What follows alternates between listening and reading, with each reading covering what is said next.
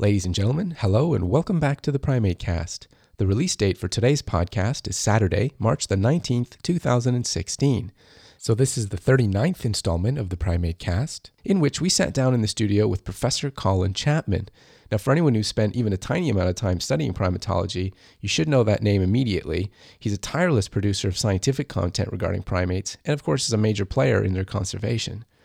Colin Chapman is Canada Research Chair in Primate Ecology and Conservation, and he's also professor at McGill University's Department of Anthropology and the McGill School of the Environment, along with numerous other um, titles and accolades that go along with his name. He's a Fellow of the Royal Society of Canada, he's a Killam Research Fellow, he was an associate scientist with WCS, and he's on the on the committee of National Geographic. And he's also an honorary lecturer at Makerere University in Uganda, where he's been working for the past 26 years. And we get into that quite extensively in the uh, interview to come. So, Dr. Chapman was here in Japan at uh, Kyoto University's Primate Research Institute, visiting some collaborators and uh, working on some joint projects. And we had a chance to sit down with him following a lecture he gave uh, to the Institute. So it was great having a, chance to chat with Colin. Our, our research interests have intersected a lot over the last few years. So it was really nice to have him here for, uh, for the week and have a chance to speak with him and have him speak with our students as well as somebody who can really um, put some perspective into a lot of the things they're doing as well. And so let's just get right on with that interview.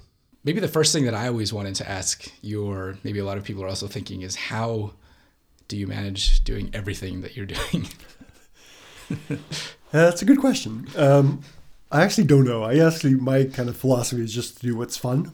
And so if another fun thing comes up, I tend to do it. Sometimes I regret doing it because I take on too much, but I just do what's fun and what kind of comes up at one at a time. Uh-huh. So, I, and certainly from reading uh, all the extensive things you've done, I mean, it looks like there's a lot of fun science going on, and it was just fun having you talk with some of our students and and uh, mention some of the necessarily not necessarily published things, but yeah, that's great. Um, always to say that. Yeah, keep yourself interested in it. But so recently, you've been um, kind of talking a lot about the the history of Kibale. Okay, your mm-hmm. involvement in Kibale. So you gave a talk here at PRI yesterday, which was 26 years of um, of studies in Kibale, and then you also mentioned that actually the field site got started in 1970. So how can you just tell us a bit about how you got started in in uh, in Kibale and what that's meant to you. Yeah, people always expect me to have a nice kind of plan that says I, I planned to go there because I was going to test this theory and I had it all lined up. But the reality was, uh, I think I wrote uh, six different postdocs, and the one to go to Kibale came through, so I went to Kibale, um, and that's kind of how I got there. Mm-hmm. Why I'm doing the long-term research is just because there's so few sites that really have a long-term scope. Mm-hmm. And when I started off, I didn't really intend to collect long-term data, uh, but I kept things going so I have this data that now is 26 years and vegetation plots that I set up way back then, and I can just start looking at change. And I can use Tom Struhsaker's data to go back to 1970, as you said. And so many questions we're looking at today are things like climate change. And you can't look at climate change for most questions within like a year or two of a PhD program. Mm-hmm. So I now have all this data. I didn't plan it, plan it that way, but I have this data so I can ask you know really kind of interesting questions that use kind of a, all this historical approach. Mm-hmm. And it, would you? I mean, how much would you say that you're you're kind of on the research side, you're kind of focused at Kibale. I mean, when you first went there, you mentioned that you were there to study the chimpanzees. Mm-hmm. And so when you set up those forest plots that you talked about, you were really focused on the chimpanzees. But then since then, it's kind of changed quite a bit. Yeah, I kept, kind of just, you know, um, started asking questions, different questions over time. So after I finished the chimpanzees, the, the, primates were just so kind of the monkeys were so kind of easily observable. So I, I, thought, you know, I now have a faculty position, so I can't get there so many months of the year. I used to be able to get there four, now I can get there, you know, two, two, three. Mm-hmm. But you know, if you go study chimps and it's low food availability, you can go there for two months and they're not really there that much. So I switched over to studying the monkeys. Um, and then, as kind of things go with me, as I switched over to looking at other sorts of questions, because I thought, like, why are the plants fruiting at this time? So I did phenology work, and I've been interested for a couple last couple of years on elephants because elephant numbers are really increasing in the park. So I'm really starting a kind of a big push on looking at elephants and what they're doing to the forest, that sort of thing. Mm-hmm. So can you just talk about your your kind of? I guess if you think of a central theme of your work, it's um, maybe primate abundance is one of the main things, or mammalian abundance, but also the the, the plant ecology. Yeah, you know, you've you've brought a lot of that into the study. So I kind of think of it as I really kind of study um, kind of how the environment affects the animals, so typically primates, and how the animals then affect the environment. So for the primates being affected, I'm really looking at, I'm really interested in ecological determinants of populations and also of group size, which mm. is kind of part of the population. So what determines the size of groups animals are in, and what limits their kind of upper population size. And that, of course, has lots of conservation implications, which is kind of, I think, important. Mm. On the plant side, I was really looking at how animals kind of feed back and influence the forest by being seed dispersers, or now with the colobus by kind of eating plants uh, a lot and kind of changing the abundance of plant species because they eat them basically leaves so much or eat the mm-hmm. flowers. Mm-hmm. So, in I, I guess it's in your research, it's pretty clear how the, the research aspect of, of everything you're doing is, is very well fit towards the, the conservation aspect as well. And we often don't see that necessarily in studies, yet everybody wants to kind of push conservation. Mm-hmm. So was that something that you consciously from the beginning were were trying to do with your work or did you just did it kind of fall into that way as well like like other things it kind of grew slowly but surely mm-hmm. you know the field of conservation biology is relatively new so students that are thinking of it today will think, no, no, it's been around forever. But really, in the 19 kind of 80s and even start of the 90s, it was just kind of starting off. So um, I really got interested in it when I was uh, doing my PhD work in Costa Rica, and another researcher was actually helping set up a park. Mm-hmm. So this is Dan Janzen. He was setting up uh, Guanacaste National Park, and I really wanted to kind of contribute. I wanted to kind of do something that made a made a difference. So I started doing that more and more. And then I kind of found that a lot of questions can be looked at with two perspectives. So you can basically take a totally academic perspective and ask what's the ecological determinants of primate abundance, you know, and not talk all about conservation or even think about it. Or you can ask that same academic question and think about how it's applied. And you can often ask, basically meet the needs of two fields. So that's really what I try to do to get funding, you have to ask academic questions very often. There's not really that much funding for kind of conservation studies. Mm-hmm. So you ask academic questions that have kind of applications. What I've been doing, mm-hmm. and very successfully. So that's another thing I was amazed is how. Just in the first question is how do you keep it going, or how do you get everything done? But but how do you keep Kibale going? So with all the range of activities you're doing there, I mean, it involves students, postdocs, yourself. It involves all of these extra conservation projects and public health projects. Mm-hmm. So, yeah, I mean, how does that how does that happen for you? You really, I, I uh, write lots of grants. Um, and I don't get a lot of them. So you get used to getting turned down. I got turned down this morning, in fact. Oh, yeah, yeah, no, it was a really big grant, but I didn't get it. Um, but you know, you just write lots of grants to all sorts of different places. You try to think of how your work would fit into different angles, really. Uh, so are people in conservation interested? So it can fit there. Academics interested. Or what I've looked for fairly recently is kind of health applications. So things like uh, disease in primates or uh, viruses in primates. And that has helped fund a lot of the work.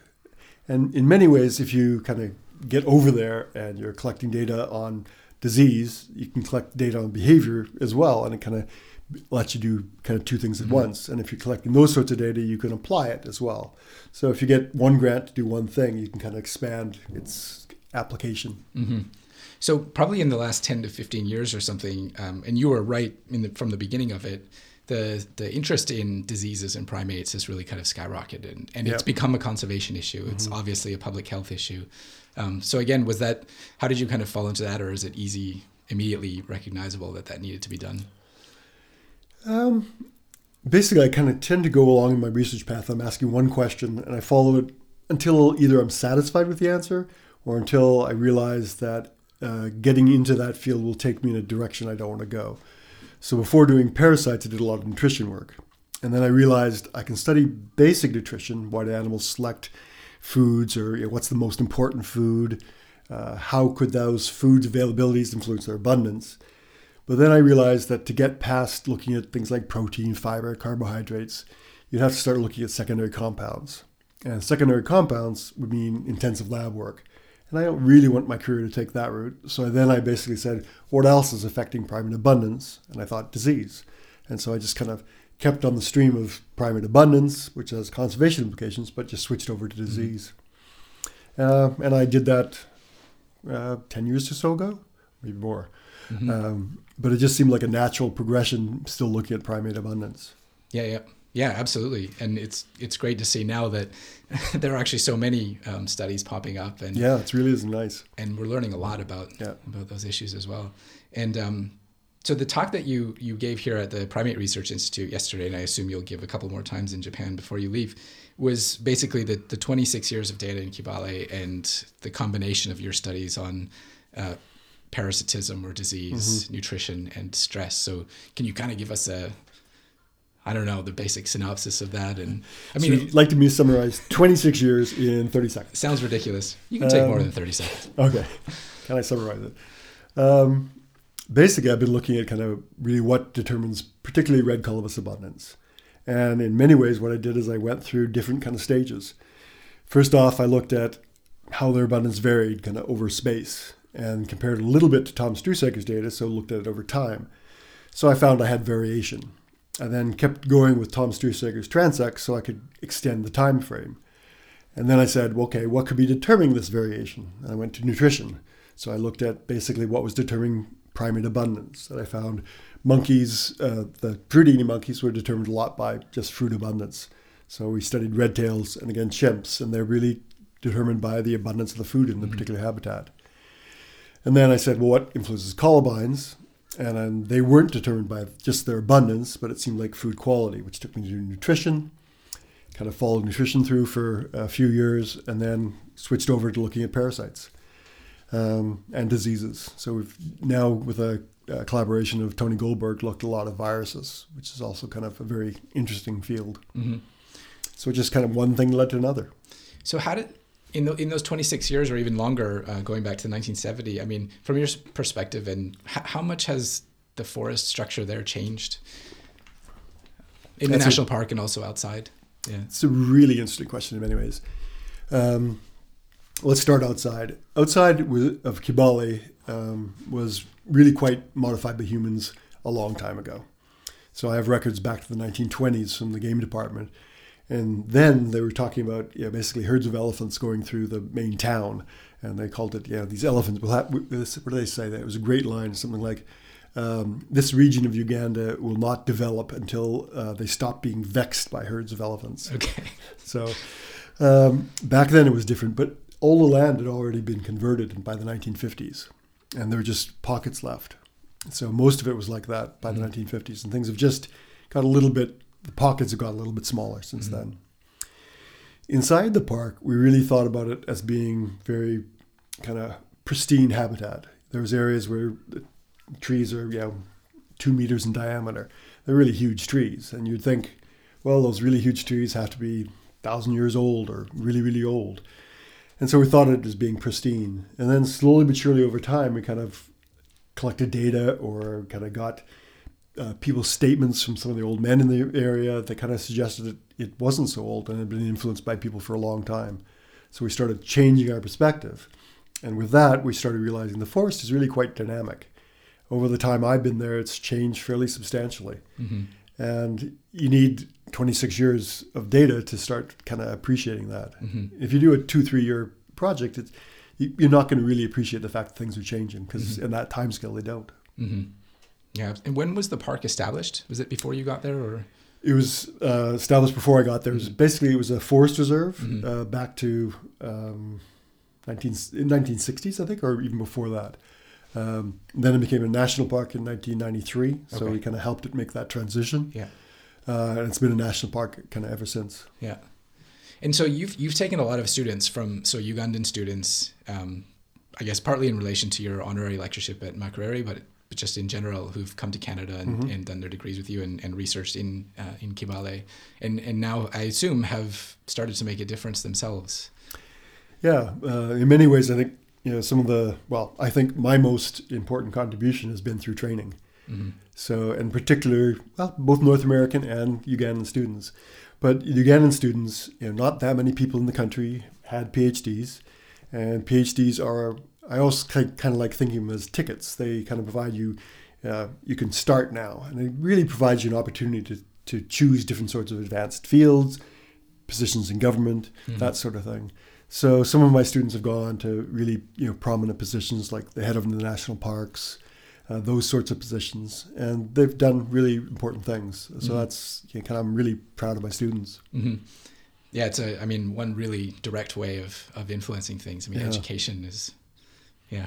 And I kind of think of it, you know, there's only so much I can do. Yeah. So I'm going to do a little bit. But if I, you know, take and convince kind of 10 other people to have a, a life kind of devoted to conservation and research, that's basically increasing exponentially. Because if they have 10 students each, yeah. it just kind of grows quite rapidly. Yeah. And, you know, we don't see it over the lifetime of individual researchers.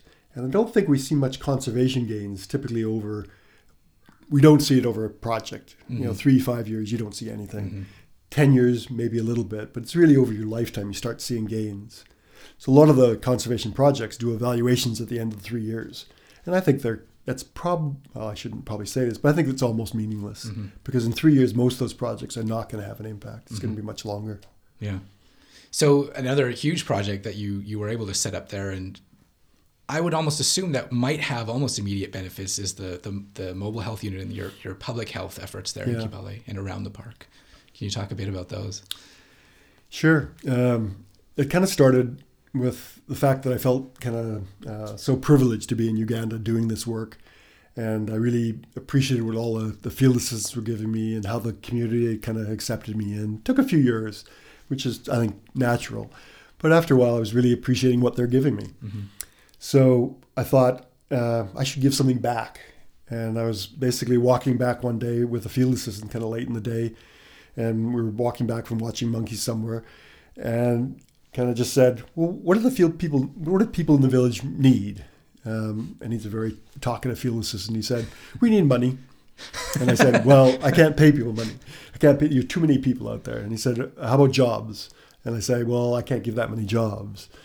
And then he kind of came up and said, well, the other thing we really need, and he kind of described health insurance. Mm-hmm. He said he needs a way to pay for his children when they get sick.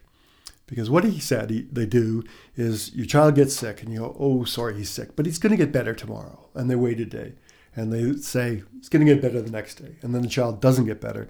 And he runs around and kind of begs money from everybody, all his neighbors, and gets enough money to take the child to the hospital or the clinic.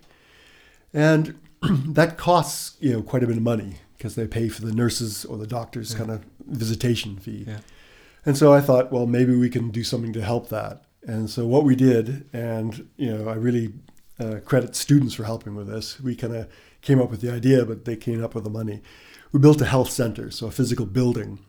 Uh, we did that through donations made by uh, parents, people from all over the place. We had benefits dinners, and all the students be organizing those benefit dinners to convince their parents to come, and they had to pay extra money. So we uh, raised the money to build this clinic. Mm. And once we built the clinic, we put a nurse in it. And we had uh, a policy where people didn't pay for visitation to, the, to see the nurse. That was covered by donations raised in Canada. But they did pay for the medicines they got. But they didn't have to pay right away. So if you come with a sick child, we'll basically give you treatment. You have to pay for that, the drugs you get treated with, but you don't have to pay for the nurse, which is usually the biggest part of it. It's like 80% of a visitation. Mhm. So you only have to pay it. It's, you know, we're giving you 80% off to start with. But if you don't have the money right away, we can say, okay, pay us back end of the month when you get paid. And that has worked amazingly well. You know, I kind of was worried that we wouldn't get paid, but Mhm. you know, I think we've had like a couple of people that haven't paid us back Wow. because we just put out the word. You know, is so and so not doing so well because he didn't pay us back? And Mhm. the next day, that person gets it by and pays us back. Use the community structure. Exactly, guilt. Guilt, yeah. And then we expanded that. We realized that you know, the, the, the physical building could only kind of provide things to the people who were coming bike riding distance. So that's about 6,000 people. We thought, you know, could we expand it some way? And we wrote a grant and we basically got an ambulance. We bought an ambulance in Canada and shipped it over to Uganda. And that travels around the park now on a I s- set schedule. I saw on your website there's a, a photo of the ship yes. and all the crates. yeah. And one of those crates is, is our, our yeah, ambulance. Your ambulance. shipped over. Wow, great. Okay. So uh, is has it been um, fairly, or when was that launched actually? Before I ask my next question, About three years ago now. years ago. Yeah, the mobile clinic. The mobile clinic. actual clinic is probably almost 10 years old. Ten years old. Wow, and still going strong. I see. Yep. Yeah. Okay, that's very cool. And if you want to ask kind of how it was doing, which I think was you're kind of hinting at for a question, yeah, Um, I would kind of say it's too early to know Mm-hmm. because you know a lot of the people who come to the clinic, um, they come and they get services with a mobile clinic, and they get kind of little talks about conservation or hygiene or how you prevent diseases, Yeah. that sort of thing. yeah. And I think that people really appreciate the immediate things, but Yeah. the children are taking home the big um, kind of message about Right. conservation, about how to uh, kind of improve their health. So that'll be when we really see the advantage, which will be in a few years' time still. Um, but we are seeing a lot of people using it. Yeah. Um, and so the idea we're following is that, yeah, okay, the park is now giving you good things. So we, we make sure that uh, the service is connected to coming from the park. It's not connected to myself at all. Yeah. It's coming from the park. Um, so if it's coming from the park, the park's doing nice things for, for the community. Well, the community shouldn't do bad things to the park. hmm Whether or not that will work, I don't know. Uh, so we're going to be testing that really. Kind of, we're starting a project now to really kind of test that. Right. So we'll we'll see. Okay. Even if it doesn't work for conservation, we did something good for the community. Absolutely. I mean, really important. It's nice to see uh, ways that. I mean, it's not always so clear as a researcher and and uh, you know having your activities at at some place uh, abroad. Yeah. It's hard to f- to feel how you make an influence Yeah. and then whether it's actually appreciated and. And I really useful. should emphasize, you say, how do you make an influence abroad? You know, one of the big things we did is we hired good Ugandans to help with these projects, and these projects just wouldn't have worked if uh, they weren't there. Yeah, absolutely. Very cool. Um, and just before we get into the next thing, for anybody who's listening is interested, you can find out more about this and also how you can contribute um, to the project through Colin's website, and we'll put links on the on the on the podcast Great. page. So, just you mentioned a bit earlier about how um, the, some of the aspects of the forest structure changing uh, over your history at Kibale, um, but you're also involved now in, in projects looking at um, restoration of forests and regeneration. Um, and then that'll tie in a little bit to elephants, which I want to ask about in a second. But, Okay. but can you talk a little bit about, I mean, what kind of projects are happening now with restoration of the forest and, and how that's going? Sure. I started restoration work probably almost 15 years ago, and that started with one of U- my Ugandan PhD students. And at that time, I was thinking that restoration will be kind of the, a conservation wave in the future. Because if you kind of look at North America, um, North America, um, not as much Canada, but particularly the United States, they cut down a lot of their forests and they use it for economic gain to move themselves up to the kind of the next economic step in the ladder. And then after time, those forests regenerated. And I think that process is going to happen in the tropics. So you need to know how to regenerate those forests. In addition, with kind of climate change um, legislation coming in, there's a huge um, push to replant forests to gain the carbon that's in the trees you replant. So we started looking at uh, reforestation, kind of different methods to restore things. Simple things like, you know, if you plant a seedling, you know, should you uh, weed around it to make sure competitors aren't there? And, you know, seems logical that you would. But so we weeded around them. We wanted to show that there's going to be increased growth if you weed around them. And what we found was there is increased growth if the seedling survives, but in the height of the dry season, they are more exposed to dry conditions because they're you weeded around it, so a lot more seedlings died. So we found the opposite to what we would have recommended. So that was a good study because we, Yes. we showed we were wrong. Uh, a kind of a common belief might not hold true. Yeah. And we've done lots of studies like that now, and Yeah. it's uh, there's an area that's 40 square kilometers that's now being reforested in Kibale as part of a carbon offset project. Right. Okay. And, and you've, I mean, you've also just generally showed that at least for uh, many of the primate populations, there there's a lot of stability. Even so, despite the rapid or the the pretty extensive changes in the forest structure. Um, so, I mean, do you have any? I know that you mentioned the talk. You can't necessarily explain why Yes, no, these patterns are observed, but are you pretty optimistic? I mean, about the area right now, or what's your kind of feeling You know, about it? I'm actually very optimistic. Um, what we've shown is in the main forest, populations for most species are pretty stable. Uh, they're doing really well. But for Kibale, what's really positive is all these areas that we're regenerating. So, you know, uh, quite a huge, huge area in the south, about 100 square kilometers, and then areas in the north that used to be pine plantations that were cleared and allowed to regenerate to natural forest, they're also coming back to forest. And very, very quickly, the animals come in, Mm-hmm. and almost all the species come in and get into really pretty big numbers, kind of numbers comparable to the old growth forest. Mm-hmm. So that means that uh, the populations in Kibale as a whole are increasing because more forest is becoming available. Mm-hmm. So that's really positive. You know, there is problems with with poaching. Um, particularly now, we're worried about elephant poaching increasing. It's been pretty low until now. Uh, so there is things, there are challenges and way the Ugandan uh, Wildlife Authority has to improve. But I think they're doing a really good job, and things are moving in the right direction. And they're trying for training, and they're you know, they're trying fairly hard. So I'm really positive for Kibale in the future. Okay, cool. I think it's a good segue too into what maybe started as kind of a side interest and now is blossoming into something a little more Yes. with the elephants. So can you can you tell us a bit of what's going on with the elephants there in Kibale? Sounds like an interesting story. Sure. Um, it's another one of my projects that was not planned out at all.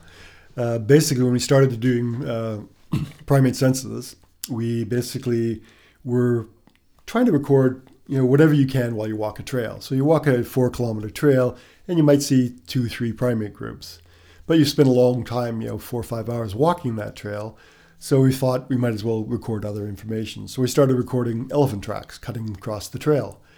Um, and we did that twice, and you know, we didn't have very many. And the third time we kind of did it, we had quite a bit few, quite a bit few more. That kind of puzzled us. The fourth time we got even more, and we've now finished the fifth time, and we have kind of a really well, we have an exponential rise. And so I'm really interested in what the elephants are doing to the forest. Uh, Elephants are uh, very destructive foragers, and they basically knock over trees, eat the bark. If they eat all the bark around the tree, they kill the tree and they can kill a tree that's two meters wide uh, by eating the bark around it. So I'm really now interested in what the elephant numbers are going to be doing uh, to the forest as their numbers have increased so dramatically. Yeah. I should be really careful in saying that, in general, elephant numbers have been decimated in Africa and their populations have, have declined dramatically. I think something like 60% or something. I'd have to check that number, but they've been declining dramatically because of uh, ivory poaching. Yeah. So you mentioned just now that their poaching was not such a huge concern for elephants around Kibale, but now with the exponential increase in populations, that becomes a concern. Well, it kind of becomes a concern for two reasons, uh, or it's, it's more of a concern now. Uh, one, there are uh, poachers coming in because the ivory price went up, and those are outside people. Um, and those are hard to, to control and regulate. You have to really have law enforcement to stop it. One really positive thing that I'm kind of really kind of proud about, I had nothing to do with it, uh, but um, poachers came in and they shot uh, two elephants and harvested the ivory. And then they went back into the village because they'd shot them at night, and they're staying in the village. And the villagers actually, some of the villagers, went and reported them to Wow. the wildlife authority. And you know, these are guys who are carrying uh, significant guns, Yes. and so by reporting them, they were putting themselves at a risk. Yeah. But they reported them, and they caught the people and took the ivory away. So I thought it was really good. But the other way that uh, elephants are a problem is that elephants don't always abide by staying in the park. Right. And they basically leave the park to raid crops. You know, if- you put a great crop, a great food just outside of the park boundary, they're going to go out and, and forage on it. Right. But farmers' fields are not that big. So if you have three or four elephants tromping through your field, they can really devastate your, your year's work or your season's work. Yeah. And so that's uh, really is not good for parks people relationships. The part, the animals, the the community says, "Why don't you look after your animals?" So that's something we have to deal with. Yeah. And Uganda Wildlife Authority is trying. It's a very hard problem, and if the numbers keep going up, it'll become harder. Yeah. So I guess if we can just wrap up a little bit, um, the two things I, I wanted I wanted to ask is just kind of what's kind of your really primary focus right now, and, and, and how is that going to transition into what you're doing over the next five to ten? Um, the, the easy question right there. Right, exactly. I can give you an easy answer. Uh, I don't really know. Okay. You know, things just kind of change from year to year. Um, what I'm going to work on next year, I can tell you. I want to keep working on the long-term data hmm because I think that provides novel insights, and I have lots of questions I can do with existing data. Mhm.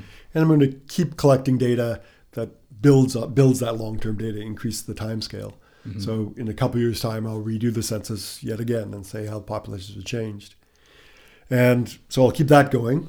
I'm going to do a small project on group size and how group size influences stress. And then I'm going to work on elephants because uh, elephants are could be a dramatic um, factor shaping the environment, and of course that shapes the primates. Okay. And then, as an extension of that, just uh, from someone with as much experience and I, will just embarrass you and say prestige in the field, how do you? Um, what's your approach to kind of you know passing on some of that to students and you know what kind of messages are you are you typically giving your students and just in a broader sense i mean students for i mean certainly it sounds like you've been able to take advantage of the opportunities that have popped up so that would be an obvious one but also yep. yeah i guess you know in many ways i think um, you know I, never really kind of thought of what i was going to do right and how to direct my career to do kind of the pro, the right thing mm-hmm and I don't think I would if I went back. You know, I think the thing to do is uh, do what's fun, enjoy your kind of career, and if you do that, you'll have fun and uh, do good things. I think so. That's kind of the baseline. Is you know really just try to do what drives you. What's your what's your passion? Mm-hmm. And don't be afraid of. Um, you know, kind of situations where you, people say, "What's your prediction?" and you go, "Well, I didn't have one," because you know a lot of times you don't. Uh, so don't let science constrain what you're learning. So just you know, learn new things and have fun at it. I think that's a that's a good philosophy that comes out of Kyoto University too. A lot of the professors feel like you, you know, if you haven't been out to see what you're what you're going to observe, you, you won't know your question until you yeah, get there. I really so. believe that. Yeah. and and just in, in getting back to the really young students, so you you've also been involved in um, with National Geographic and obviously a really great um, organization that yeah, offers a lot of mm-hmm. opportunity mm-hmm. for uh, for scientists and conservationists and, and explorers. So, can you talk just a little bit about um, some of the, the opportunities that that especially the young um, researchers and students and conservationists might have with them? Sure, I'd be happy to. Um, as you said, National Geographic is a really great kind of group to work with. They're really kind of a group of uh, some academics involved and a group of kind of uh, practitioners that really want to just kind of push interesting things forward. So they're really a great group. If you have novel ideas, they're really thrilled with it. Um, kind of some of the opportunities are there's kind of one thing that particularly the young um, listeners should think about. There's a grant called the Young Explorers Grant, and we have a fair pot of money now to uh, contribute to that uh, to young explorers. So a young explorer is considered anyone younger than 25 at the time of submission of the pre-proposal. Mm. And those grants are not big. They're $5,000. They're up to $5,000. Uh, they're meant to kind of start people off. So if you're starting a PhD, uh, it kind of gives you the seed money to get enough data to write another grant. Or in some cases, it might be enough data to do quite a bit of your project. So there are quite a few grants that we give out that are just to the young explorers. The grant is not that hard to write. Uh, do get some advice on it and think about how to do it. And um, if anyone's listening and is going to write it on something that I know anything about, you know, I'm happy to answer questions and help people write them. Mm. Uh, the society encourages us to do that. We're not a government society. We're a, uh, you know, a foundation, so we can give out money however we think is appropriate. And sometimes we'll take risks. I know one of the first meetings of that, Peter Raven, who chairs the committee, uh, basically we all kind of had said this project will never work. This project will never work. And he just kind of was sitting there listening to us. And then at the end he said what if it did? And we all kind of turned around and kind of said well it's not going to. But then what if it did? And we kind of thought wow that would be really cool if it worked. And so we funded the project. In a government type of organization you'd never fund that. Right. but yeah we could. Right. so that was really kind of fun and people should um, you know anyone who has good science can apply so it doesn't have to be a charismatic animal. It doesn't have to be chimpanzees. It could be, you know, nocturnal primate. It can be a variety of different things. It can be, you know, plants. It can be a huge variety. It can fund sometimes uh, quite a bit of lab work. So if your project involves both field and lab, that's uh, okay. You can okay. fund up to half your lab work. Uh, so it's it's quite flexible. So you know, kind of look into it and kind of think about it. we all need money. Yes, absolutely. Cool. Um, so thank yeah, thanks for that. And just wanted to wrap up on one last thing. I think I've heard so you've been here about a week now, and I've heard you say in conversations uh, about conversations where somebody says, "No, that'll never work. That'll never work." Oh, but what if it did? yes. a bunch of times it, it, could be grants, could be science. Yeah. So I think maybe that's a nice, nice message as well to leave people with. What I if think it, it is. Yeah. What if it did? I think you know, think boldly and see what happens. So, Colin Chapman, thanks for joining us on the PrimateCast. Okay, it's been a pleasure to talk to you. You have been listening to the PrimateCast, a podcast series dedicated to the study and conservation of primates around the world. brought to you by the Centre for International Collaboration and Advanced Studies in Primatology of the Primate Research Institute of Kyoto University. Visit us online at www.cicasp.pri.kyoto-u.ac.jp forward slash news forward slash podcasts and follow us on Facebook at www.facebook.com forward slash the primate cast and on Twitter at the primate cast.